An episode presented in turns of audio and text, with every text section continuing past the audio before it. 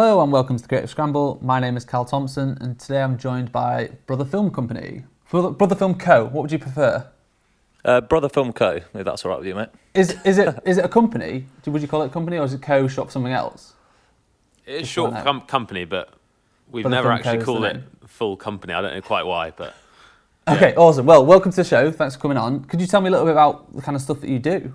uh, so yeah, we are a, yeah a video production company of four. Um, we've been going about six years now, just over, um, and we mainly make online uh, video um, for yeah a whole range of different brands, um, and we also make our own sort of bespoke music and a soundtrack library, uh, fly drones. Um, yeah, pretty broad range within the video production sort of spectrum.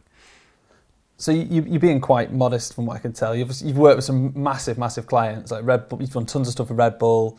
You know, I've seen bits from. You've worked with Nike and all sorts of sorts of massive, massive brands. Like, you know, what's it like working with such huge, huge companies? Is there much um, sort of creative freedom with the projects that you work on, or are you often fulfilling sort of a solid brief set by them? Uh, it varies pretty much every project, really. Um, some, so say say Red Bull, we've actually kind of worked with them a lot, but that's all direct to client. Um, so often with them, they will come to us with a brief, um, quite a kind of quite a strong idea of what they're looking to create, and then yeah, ho- we hopefully fulfill that um, quite well. And then other other bigger brands kind of are tied into a creative agency, and then with them, we might have um, more input into that creative kind of process right at the start. So creating a bit more of a treatment and an idea about um, what we're going to create, and then yeah, it's a bit more of a collaboration in that respect. Um, yeah. I guess it's probably.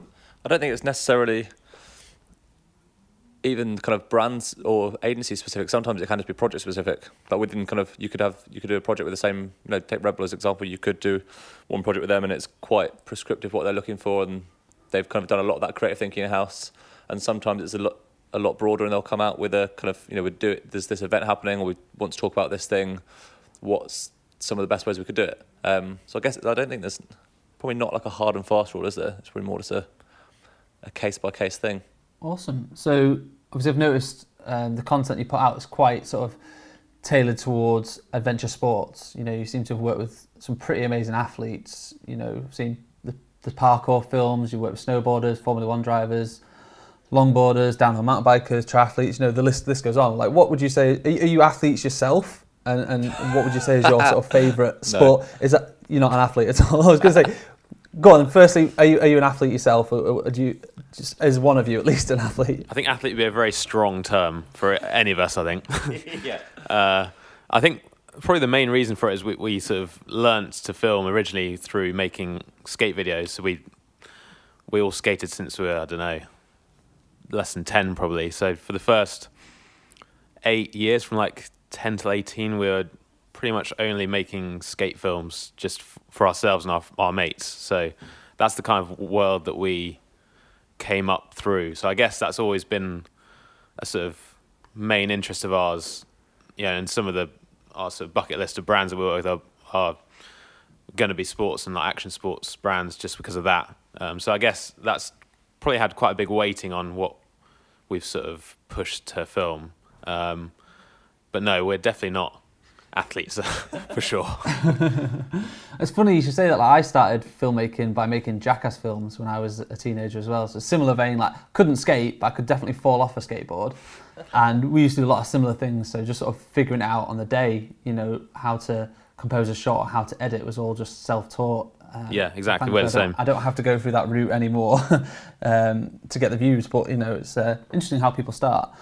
Um, what would you say is your sort of favourite sport to capture? You know, based on what I, the, the sort of do you prefer being, you know, out on the Alps somewhere or on a racetrack? Is there a particular favourite? Uh, I don't know if there is a particular favourite. It's I think we love filming cars. I think that's another big passion of what of um, of ours, and there like with the automotive stuff, it's it's generally quite a fun shoot. Um, you kind of could be hanging out in the back of a car filming tracking shots or kind of trackside really close to some of the cars that you absolutely love and it's just loud and fast and messy and um, yeah it's great and then often good opportunities to get some good aerial drone shots but then we've done stuff with so we did one project with um, a phone case brand lifeproof uh, earlier this year. I think it was the first project we did this year, and that was in Paris in like a Questionable. It's not. Wasn't Paris, was it? no, it's more the outskirt, the the slough of Paris, basically. Um, and we're in an abandoned, disused um, water park. So I think I think it'd been abandoned for about fifteen-ish years. Um, so when we arrived, it was well, it was there was kind of mud, leaves, sticks, like absolutely everywhere, and we kind of spent two days. Yeah, it was flooded. Oh, actually flooding Yeah. over the course of three days. It the water kind of r- yeah raised about a meter and was kind of starting to. We're losing some of our kind of skate spots. Um, yeah, we spent about two days clearing mud, building ramps, um, cleaning grime, building a like a ramp out of big metal doors on a roof, like all sorts of stuff. So, and that was with a BMXer, skater, and a wakeboarder, and like those three sports were were brilliant. I think that was probably one of our favorite projects ever. Because it kind of it was a hark back to our like our childhood and just building ramps and yeah, it was great fun. How do you get access to those types of locations? Is that do you guys organise that, or is like is that done agency side, or do you just stumble upon it, you know, via Google Maps and think, oh, hopefully the police don't come on this shoot? How does that, That- work? that particular shoot was a huge strike of luck, really. Um, so it was all that was through an agency that uh, are linked to Give Me Sport, the Facebook page, um, and those guys had used a photographer in the past, and he had, I think, uh, last year, I think he had done some, he had done the photography for a wakeboard project at the same location. Um, so he kind of he I think mentioned that this place was really really cool. I mean, they only used it for one kind of small part, and that was only to do with the river. So the fact that there was some really good kind of dry skate slash BMX stuff was amazing. Um, so yeah, he mentioned it, and then it it's on like this tiny island in the mid- middle of the river, um, and it just so happened that on the river or on that island, um, there's two mates that run a drone company. Um, so they got they got involved on the project. They did all the aerial work, and they had used that spot the previous year. Had all this kind of tim. I think they were building a house at the time as well. So they had all this timber, all the tools that we needed, and we could like essentially build a skate park from these guys' house and transport it over to this abandoned location. It was it was yeah a bit ridiculous. Surely you have like massive crews on jobs like that, or are you quite sort of slick and slim down?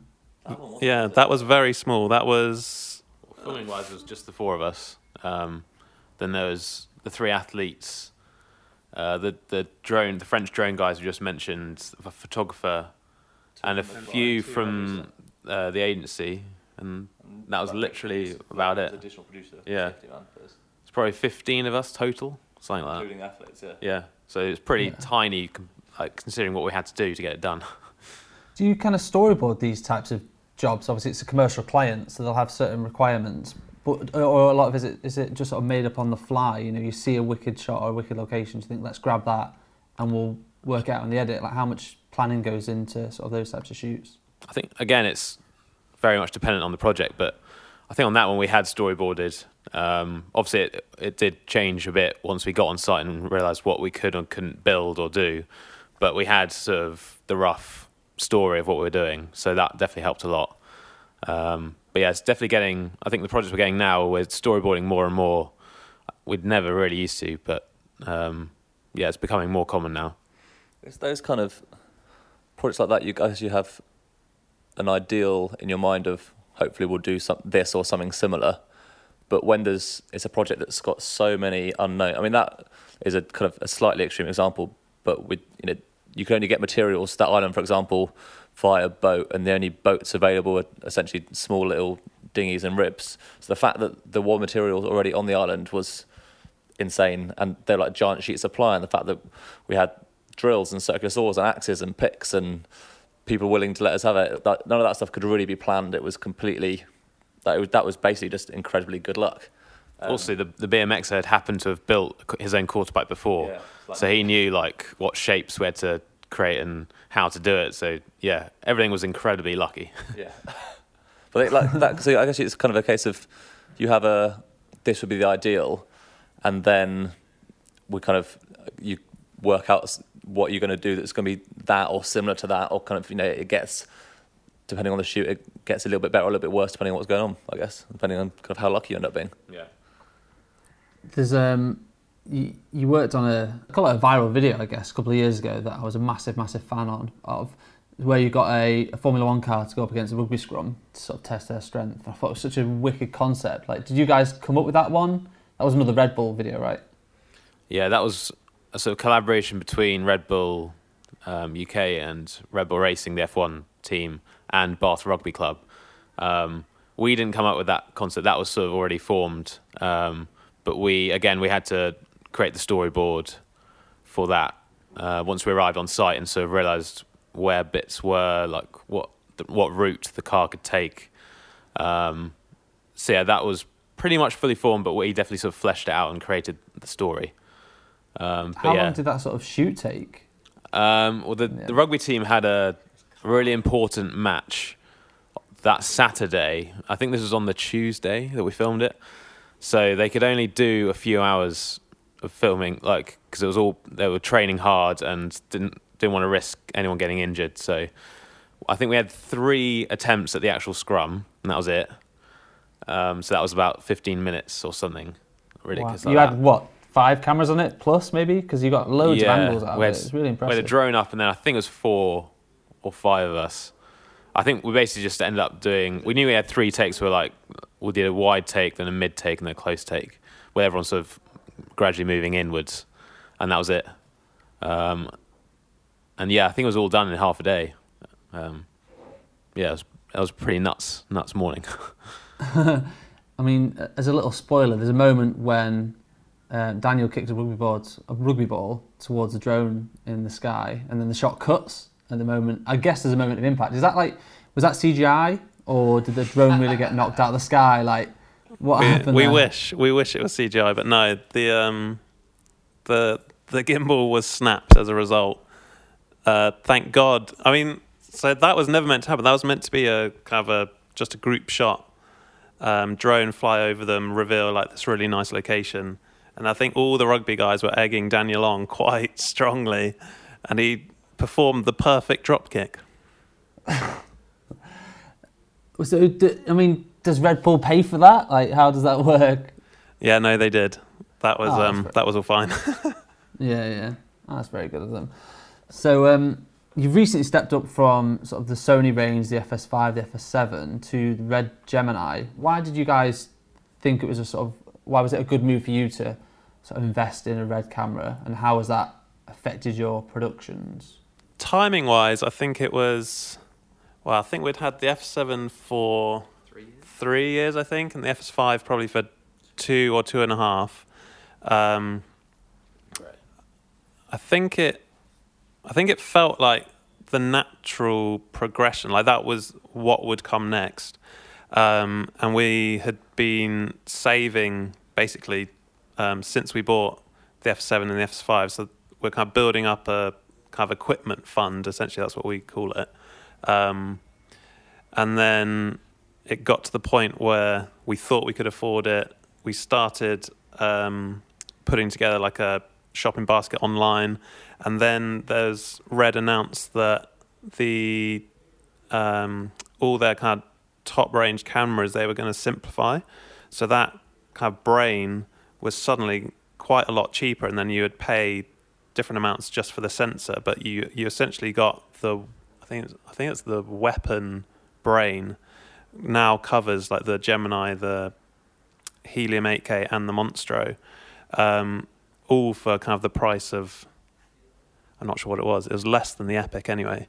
Um, so yeah, so once we had built up kind of or our savings, we it suddenly felt, oh, we can afford it. Like it's a stupid amount of money, but suddenly we felt like, oh, we can afford it, and we thought we could justify that the kind of quality uplift, um, just the dynamic range, just kind of, at, and also just our competitors. I think like just to stay, try and stay top top of our game, or at least where we are at the moment, um, and kind of push ourselves forwards. Really. Yeah, yeah. It was quite an interesting move from Red, you know, earlier this year to sort of overnight get rid of a massive range of cameras and just condense it down to one one smaller range, just three bodies is all they're selling now. And people had literally invested, had no idea it was going to happen, and then you know the following day the camera they'd previously bought had just sort of dropped by fifty percent. Yeah, I think um, if you bought the the red Epic W kind of a week before that announcement, that would have. I don't know if they'd give you any kind of refund or anything, but that yeah, that would have been bad. Yeah. So well, I think good job it didn't happen to you guys. That's all I can say. Yeah, thank God. How important do you think it is for you to sort of constantly trying to innovate and uh, sort of try and better your projects? You know, you said you wanted to stay ahead of the curve, stay ahead of the competition. You know, obviously that's present in your work. Like, is that something you strive to do every single time? Yeah, something something we're always thinking about. I think as bigger and better projects and campaigns are coming to us, I think we're wanting to kind of so keep our kit you know, gr- um, growing and upgrading it you know accordingly so that yeah these bigger budget things you know do look better than stuff we were doing three years ago. Um, yeah. we're also definitely camera geeks so it's always been a bit of a dream to get one so yeah. Is I mean I'm I'm very jealous. I've been talking about getting I've had my FS7 for four and a half years now, and I'm thinking in a similar vein, like, do I step up to a Red Gemini and invest in the business, or do I get an, another property and invest personally? It's a bit of a who knows what's going to happen. So, anyway, I'm, I'm pleased you've got one, and I'm very, very jealous. Yeah, um, well, maybe, maybe I would I'd highly recommend it. It's brilliant. so, no regrets. That's good to hear. No, no regrets. And I think another thing is we really, really rarely hire kit in as well. So we've we would much prefer to own something and kind of know it inside out. And um, I think that way we're just really efficient. We know exactly how everything works, what we're doing. Often with hire kit, you're kind of waiting for it to arrive. You then got to set it up. Maybe you miss something or forget something. So yeah, we're big fans of kind of avoid hiring where possible. It also means if you're doing a, a smaller project, smaller budget project, um, where you normally wouldn't be able to you know afford a red, you can suddenly use a really nice camera on something really small or a passion project or something like that. So you, it's a big plus in that way. Yeah, For us, investing in like investing our, in doing something that isn't is you know, is more of a passion thing is only a cost of time, and that can be it. Kind of, if, if we can do it with the equipment we've got, then we can choose we want to do something and choose not to, and all we've got to do is choose to give up a bit of time to it. So it's an opportunity cost as opposed to kind of an actual outlay. So do you mean like short films or you know like documentaries? What sort of passion projects are you talking about? Um, not well, I mean, we've done we've not specifically done um, any short films and or any we've done a couple of I guess so, like mini docs, social docs, you know, kind of five six minute things. Um, but it's more just project. I guess it's more about. I a lot for us is client based stuff. So if we decide to do something for a small brand that's starting out, um, or that's for a community project or a social project. That, you know, Peckham Levels where our office is, um, which is kind of ultimately a, a community project where kind of in partnership with the council taken over what was an old multi-story car park and turned it into creative space and offices um, for lots of different businesses. We can it allows us to make kind of films that they wouldn't necessarily afford to be able to make themselves commercially. Um, and for us, it's just a it's a case of just putting our time into it. Yeah, it's a nice way of thinking about it. I try and work on a few passion projects myself. It's mainly short films, just to sort of keep the creative juices flowing and try try different things. You know, I think it's important to not just stick to commercial projects all the time. You know, think outside the box, and if you can donate your time to some worthy cause, why not? I'm not saying you have to, but I have done numerous times throughout the year, and you know it's it's a nice thing to do. Yeah, definitely. And I think also if it's not necessarily a client project, you can be far more creative and learn new skills just because there's no pressure there. It's all, yeah, it's kind of it's a it's a learning opportunity, I guess. Absolutely. So you also mentioned that most of your content is is online. Um, what are your thoughts on sort of TV commercials and, and sort of narrative content? Is that something you would look to go into, or do you feel like that's that specifically you talk about TV commercials? Do you think that's more of a dying breed? We made one by mistake once. Yeah, I think. I, thi- I guess traditional TV. Uh, I guess people aren't watching it in the same way, but you're still those TV ads that are going out are are you know being shown. If you're watching iPlayer, that will instantly come up on there. So they are still being obviously everyone's still watching them because you're kind of forced to. um, so I think yeah, we're definitely like open to doing TV ads. I I think we've done a couple by accident where a social film they've sort of really loved it and decided to put it on TV. Um, so But yeah, There's no difference in quality, really, is there, in terms of what you're outputting? You're using cinema cameras. not really. Um, We're- you, know, you can yeah, shoot shooting, 4K, 5K. You know, it's it's more than good enough for broadcast. Certainly, like Yeah, exactly. Um, so yeah, there's, the only sort of limiting factor is where they're deciding to put it. So for us, there's not much of a difference between them. It just happens to be that nowadays most of our clients are wanting to stick it on their social channels. Yeah, I think it's probably also some kind of more like industry focused thing where just traditionally TV has always been more expensive, and so where and social's always been cheaper because it's a newer thing and it's. Or I guess historically, probably not the case anymore, but historically you'd probably get more people view, viewing something through TV than you would for social, so you'd pay more for something on TV. That's probably now not the case. You'd probably get more, or at least equal views on social, I'd imagine, depending on how much spend you put behind it. Um, but I guess that means that TV budgets have always been always been big, um, and are now I think still bigger than most clients' social budgets. Not all of them, but most of them. Um, so we probably, I'd imagine, is considered slightly less for TV production because that's we're probably not expensive enough. I'd imagine. Um, but you're right. Like you could, there's nothing that's stopping a social film going on TV apart from generally some slightly different export settings. But I think it's just it's, Yeah. it's probably just a kind of a more of a historical hangover of just generally how people te- how kind of agency and the industry treats TV production versus um, social production. yeah, well, things like you know, if you if you're marketing uh, anything to do with alcohol, you know, if it goes on a TV commercial, you've got to put drink aware all over the ad. Whereas on social, it's not so they're not as strict with stuff like that because they're still kind of it's still evolving. People don't really know much about social. It's only been around for what ten years, whereas TV commercials have been around for Yeah, it's definitely less sixty rules years. involved. you yeah. know, Um, yeah, I think it's probably it's, it's also like it's like I said, it's evolving, it's changing. It's that whole. I think the moment is for most brands, for most agencies. Um, so there's definitely some people who are kind of doing things slightly differently with different kind of just models of how they run their businesses as, as an agency or as a brand.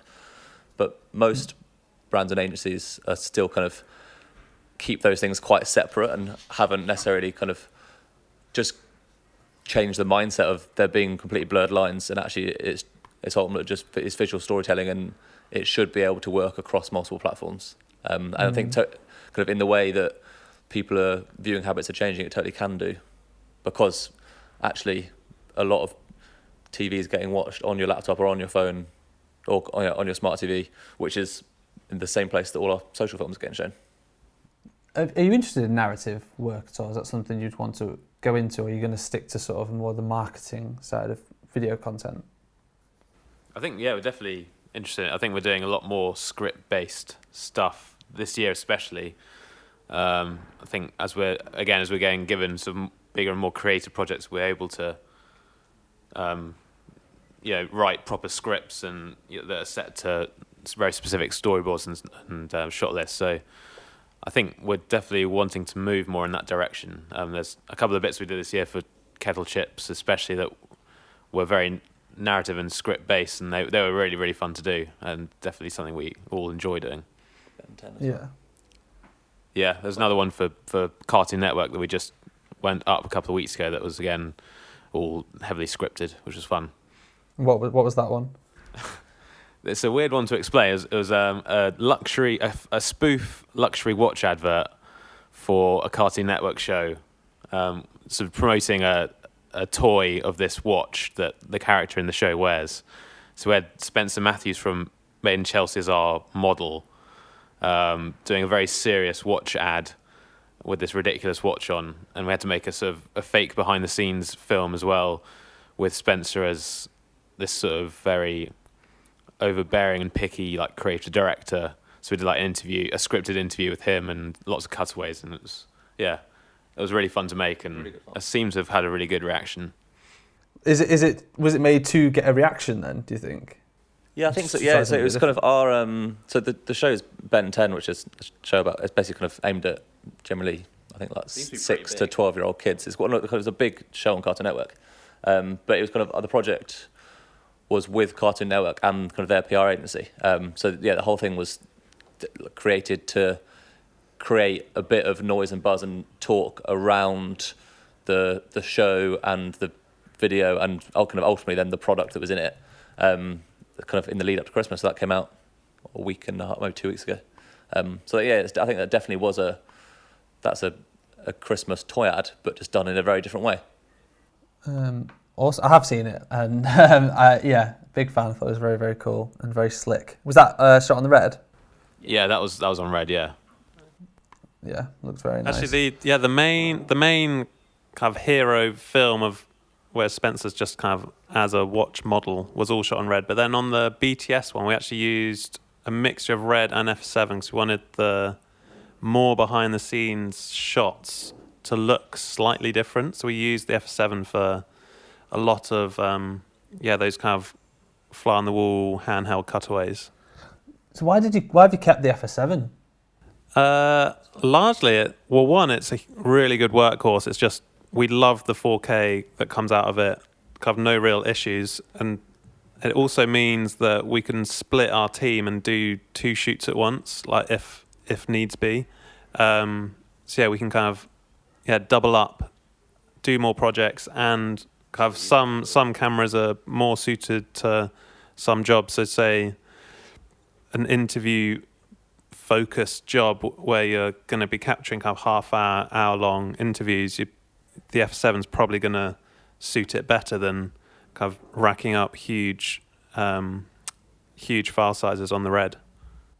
Yeah, yeah, absolutely. It's a, it's a proper workhorse, isn't it? It's used in tons and tons of productions from social Yeah, to we've TV had stuff. no issues at all. Corporate stuff, it's great. Um, yeah, I'm a big fan of it. Um, so, as you talked about, you a lot of your work was sort of social based, and you've had some pretty big viral hits. Are you involved in the sort of strategy behind it and trying to get those hits, or is that done elsewhere? What's the secret to getting a viral hit as well? It's a horrible question, I know. Um, I think generally we, like on the whole, we're not involved in that um, the kind of the social release strategy of it. Um, I think we're probably like we uh, involved in the extent that because we're involved generally in the creative side of it and, and the, obviously the making of the film, then if we know you know if it's something that specifically is meant is kind of intended to go big or that you know has part of a campaign like that, then the Ben 10's a really good example of it where we really had a had that in the forefront of our mind when writing the script and when creating the film of is this going to create those moments and you know ultimately create a film that people are going to want to share and that has the potential to go you know to be big and something people share around. But it's Yeah, yeah. not necessarily something that we'd do you know would wouldn't necessarily be part of the you know the buying strategy of media to allow something to go viral. Um, I think because I mean obviously not some things are truly organically viral but probably not brand led stuff. It's generally had some thought and spend behind it. There's I guess there's the maybe talk about the Facebook like Facebook algorithms and how that affects it yeah. I was going to say, kind of over time, we've by working with brands and uh, we've definitely learnt a few of those little tricks that you try and trick the Facebook algorithm into rating your video more on their feed higher up than others. I think as well, like, as more and more the brands we work with become kind of they get yeah they get more and more social savvy. Um, and as I said, I guess you kind of touched on it. There's a lot of the, or you know, at least a few of the brands that we work with are you know huge in the social media world, and yeah, some of the brands you'd consider as being leading brands in content creation for social. Obviously, like their increased understanding of social rubs off on us as well. So I guess we'd probably have a a good knowledge of it, and that definitely influences some of the stuff we make when we're making it for social. Um, Yeah. but we wouldn't get involved in the kind of the specifics of kind of the detailed strategy of how to make something go viral. But we make you know hopefully help make the thing something that would be able to go viral. Yeah. Cool. So I want to talk a little bit about the team. So obviously, the, the, the, your company is called Brother Film Co. You know, it's made up of three brothers and what one brother from another mother, I guess. Um, I remember, you know, when I was growing up, I've got a, a younger brother as well, and you know, we'd end up in fist fights over the most trivial of uh, thing. Uh, what's it like, you know, working with a family? Um, are there any moments of sort of creative difference?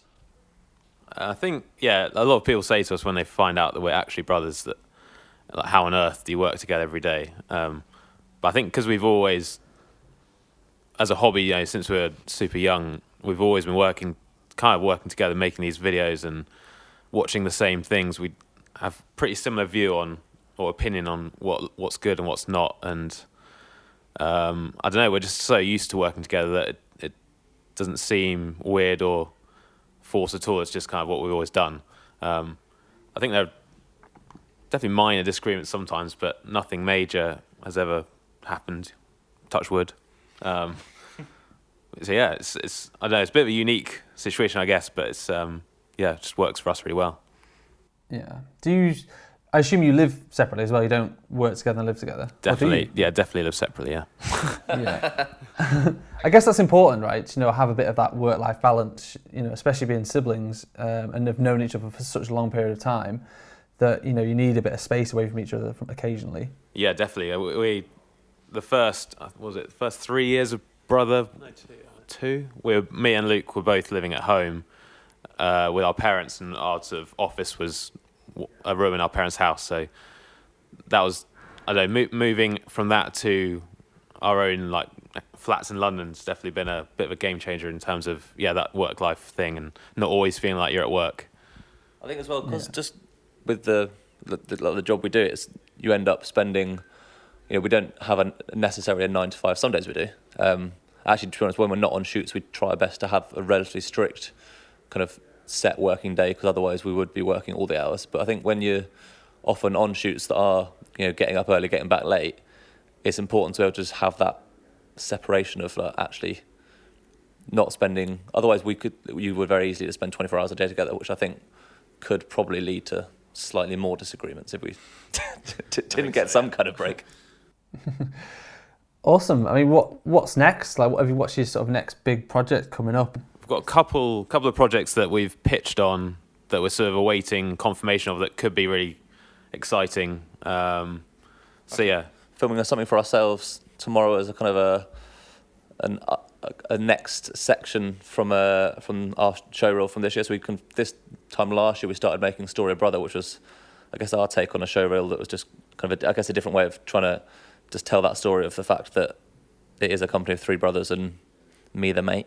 Um, so this is kind of a the the follow up is explaining the music side of the business. So that's something we're doing this uh, this week as well, which is also why Hugo's not on the call because he's currently in the studio recording some vocal.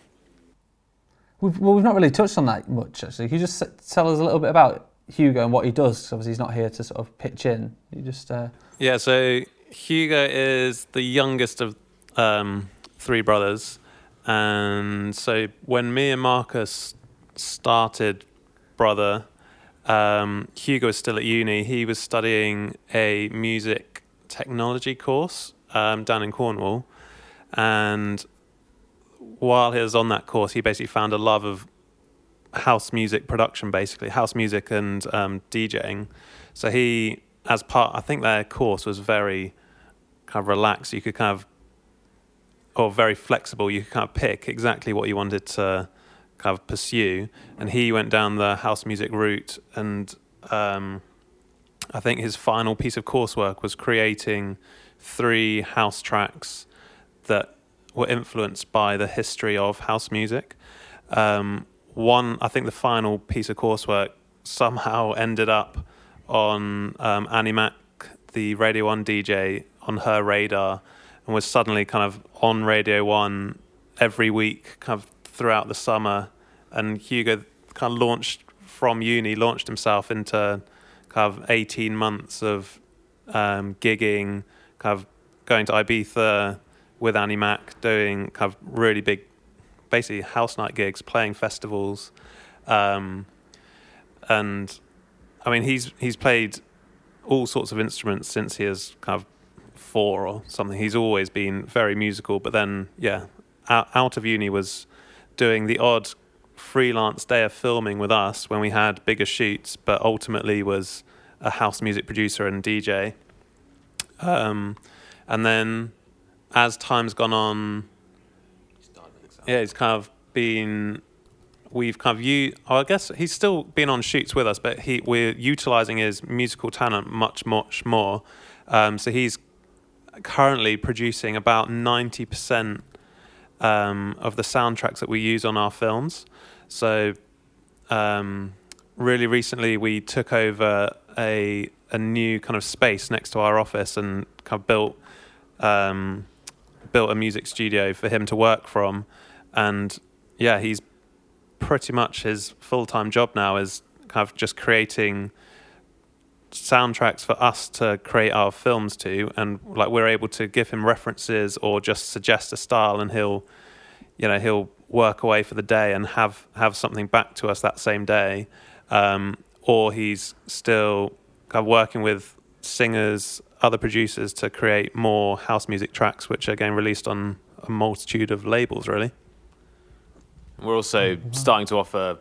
We've now got this sort of music library that we've been building up as Hugo's created all these tracks. We've got over, I think, about hundred ish now, um, and yeah, a multitude of styles. So we're offering that as a sort of alternative to the big, you know, audio network and premium beat as a sort of more tailored, high quality version of that um, to you know all our filmmaker sort of uh, friends. Um, which is going really well. Yeah, we're getting quite a few um, people using those on their own films, and it's great to see. You know, a, something someone else produced with our soundtrack on it is always great when that comes in on our email. I guess it's like it's interesting for it was probably like all born from a issue we had just like as a company. It was a little bit of a pain scrolling through standard stock music sites and having really average results and wasting out like li- quite literally the hours it could take to find something good. Hugo could have written something better. So that's kind of where it came from. Is that it started doing it for our stuff, and then yeah, as Mark says, it's we've now got the library, and that then kind of from a business point of view is great because it creates an alternative revenue stream for us, and it's something that means that we can you know we can be on a shoot and the company can still, make other money because we could have sold library track to another production company now um, or another filmmaker or another director. Um, and it, you know it's kind of expanded out to recording voiceovers for people and doing sound design on other people's films which I guess is good from a company point of view. As I said like having that additional thing we can do but also just like Marcus said it's really cool to have other like our music on more stuff because it is that's just a an extra thing that kind of that brother does now, which is just really cool. And we like you know, music's again a thing I think that a little bit from the like the sports side that everyone that all of us just quite like it, and uh, obviously not quite as much as Hugo, but we all uh, we all like, are music fans, and it's just sick to see music that's come out of brother then be on multiple multiple other films. Awesome. So if you need a track, let us Um, know. Big shout out to Hugo. Um, so obviously, it's really important um, as, as filmmakers to not just think creatively that oh, you know, I'm gonna I'm working for my art because we've all got bills to pay, and you know, it's important to to charge for what you do uh, and, and to make a comfortable living whilst you still want to be creative and, and work in really really cool areas. How much time did you say you spend on filmmaking versus on building the business? Well, that's interesting. I think it's got building the business side has definitely got easier since I mean for the first it was well slowly built out originally it was just Luke doing it full time and then it was me and Luke for a couple of years and then Hugo and Adam both joined full time last September um, so as we've expanded I think it's definitely got easier I think even when it was just me and Luke often it, we had two projects on the go that we're both editing and you know doing shoots so you, the time we had to think about anything else other than the like physical sort of task of making films was pretty minimal. Um, so yeah, I think having four instead of two, and especially Adam, who is sort of um, account managing and producing, and I think that combination we've definitely be able to find a lot more time to think about the business, you know, in, in a larger way. Which, so yeah, I guess the last year has definitely stepped up that side of it. Hard to say how much. Uh, probably how much changes. It still changes week to week. 'cause I think still we're twice as big as we were, but still really small. If that makes sense. Like we're, there's still times where it's just like, oh, actually, we're so busy we haven't got time to think about it because we've got three things we're filming this week and we're producing something else and we're planning something for next month. And actually, the idea of just having time to even think about another new project can be can be hard. Um, we do, so we do like we have a a quarterly kind of meeting between um, between a lot of us, which gives us that opportunity to. I guess it's like it's quite a kind of you know, it's a very traditional business thing to have a quarterly meeting, but actually that's really good for us to have a day out where we definitely don't film anything that day. We're not editing that day. That is just time to think about you know review what we've done over the last quarter and think about what we're going to do over the next quarter, and that always kick starts us into. It just kind of remind. It's an opportunity to kind of breathe for a second, start thinking about actually let's think about some slightly more kind of medium to long term things as opposed to getting. Otherwise, it's really easy I think to get caught up in the short term of like we've just got to make these things this week. Yeah, and I think um, out of those quarterly meetings, I think the red was one of those decisions that happened. I think the music studio was another decision that came out of a quarterly meeting, um, and we've we've kind of our life revolves around a whiteboard in our office, and kind of after each quarterly meeting, we've generally got new kind of long term tasks um, which are on there that we're always looking at, and kind of that forces you to think about it. New toys to buy, I'm sure. Which is the never-ending quest. it is a never ending pit, but it's good fun. Cool. So I'm very conscious of your time, guys. I've just got a couple of last sort of quick fire questions that I'd like to throw at you, uh, just as we wrap up. Um, so obviously, one of you could answer, or all of you could answer, whatever whatever's easiest. But what would be some advice you, that you would give to your 21 year old self? I think some of our best jobs and clients have come through kind of family and friends really. I think it's your family and friend like network is so key. Like that's I, I guess like mates want to work with mates and if you're doing good work, there's no reason not to work with your uh, like someone you know. So I think recommendations are the best way of getting good work. Um, so yeah, utilize your network and um, push that as far as you can. I think. Yeah, nice one. Um, what would you say are sort of your your goals and ambitions for the say the next five years? Have you thought about that? Ooh, I, think that's, I don't know whether we've set out something as far as five years. So the, I think because we're only six now, it's yeah, Yeah, it's that's tricky. a weird concept being twice as old as a business. I, thought- I think from a personal point of view, someone said to me, yes, I basically like, I've always felt like having long term goals just wasn't really for me, like that long term. And then someone said to me, essentially a line that I just used to justify not having long term goals or any kind of pension, um, that if you're kind of if you're so focused on this is exactly what we're going to do in the future, then you could miss the opportunities that open up to themselves kind of in the short medium term. So I think we probably all know what we feel like the you know, kind of where we're going over the next year or two, and then I think that would, we'll keep having that that and that I'm sure will evolve kind of uh, continually until we end up five years down the line. Yeah, I think there's very general things like having a bigger studio. We, we want really want a half pipe in our studio at some point. That's, one thing. Um, and I think Bam Margera's house. yeah, exactly. I think we, we ever want to be a really big company. I, th- I can can imagine having maybe three, four more of us, but that's kind of where it would stop. I think. I think one of our, I think we love being small, and I think our clients love us being small as well. Yeah, yeah. No, that's interesting. Yeah, um, focus on the here and now. I think is is important without looking too far into the future. Um, what do you guys like to do outside of work? Has anyone got any hidden talents? Adam loves to go climbing. I'm big into bouldering at the moment. That's quite much a new passion though. So I don't know if I can count that as a hidden talent. I don't really know. Hugh, well, I guess Hugo's more house house music focus is that kind of never stops um, for him. He absolutely loves it. He has his own radio show on Kiss Fresh, so often he's kind of recording these hour long sets which go out every was it Wednesday, Wednesday at at 10 p.m. He's on Kiss Fresh Radio. Um, Nice plug. Like Yeah. it. Doing- Listen doing in. your bit. um, I think yeah, I think well, I think me and I think all of us like photography. Like, I I love to take photos in my spare time. We love to um, take behind the scenes stuff on all our shoots to stick on our Instagram. But I think that's definitely a hobby outside of brother stuff. Um, food. we're all massively into food. yeah, def- I think we're quite foodie actually. Yeah. Aren't Yeah. yeah. Well, and we do. Normally thinking about or talking about food. Mm. You need it Amazing. or else you die. it's important. Finally, to sort of finish off, where can where can people learn more about you? You mentioned you're on Instagram. Yeah, I think probably our Instagram is maybe one of the best things to start on. I think. Yeah, it's, I think Um, it's probably where we put most of our effort into talking to people. Probably because we just like it the most. That's Yeah. at Brother Film Co. on Instagram. Um, or the website, which is brotherfilmco.com.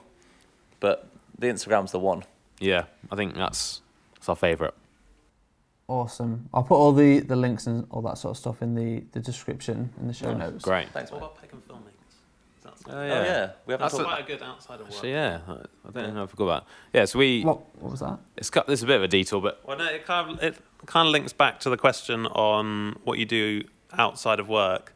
Um, but basically, part of the building that our office is in, so Peckham Levels, is a community-run or council-run and community kind of scheme, and part of getting the office here um, includes kind of community hours, and it was quite loose and open as to how you might um, kind of count those hours. And since actually, it all started when we created a film for the building.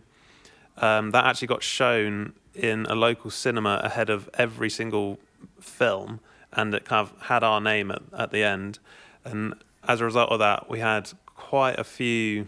It's kind of like three or four a week, probably emails from local um, directors, filmmakers, kind of sound guys, like anyone really that just kind of wanted a coffee or a beer or just a kind of meeting just to chat.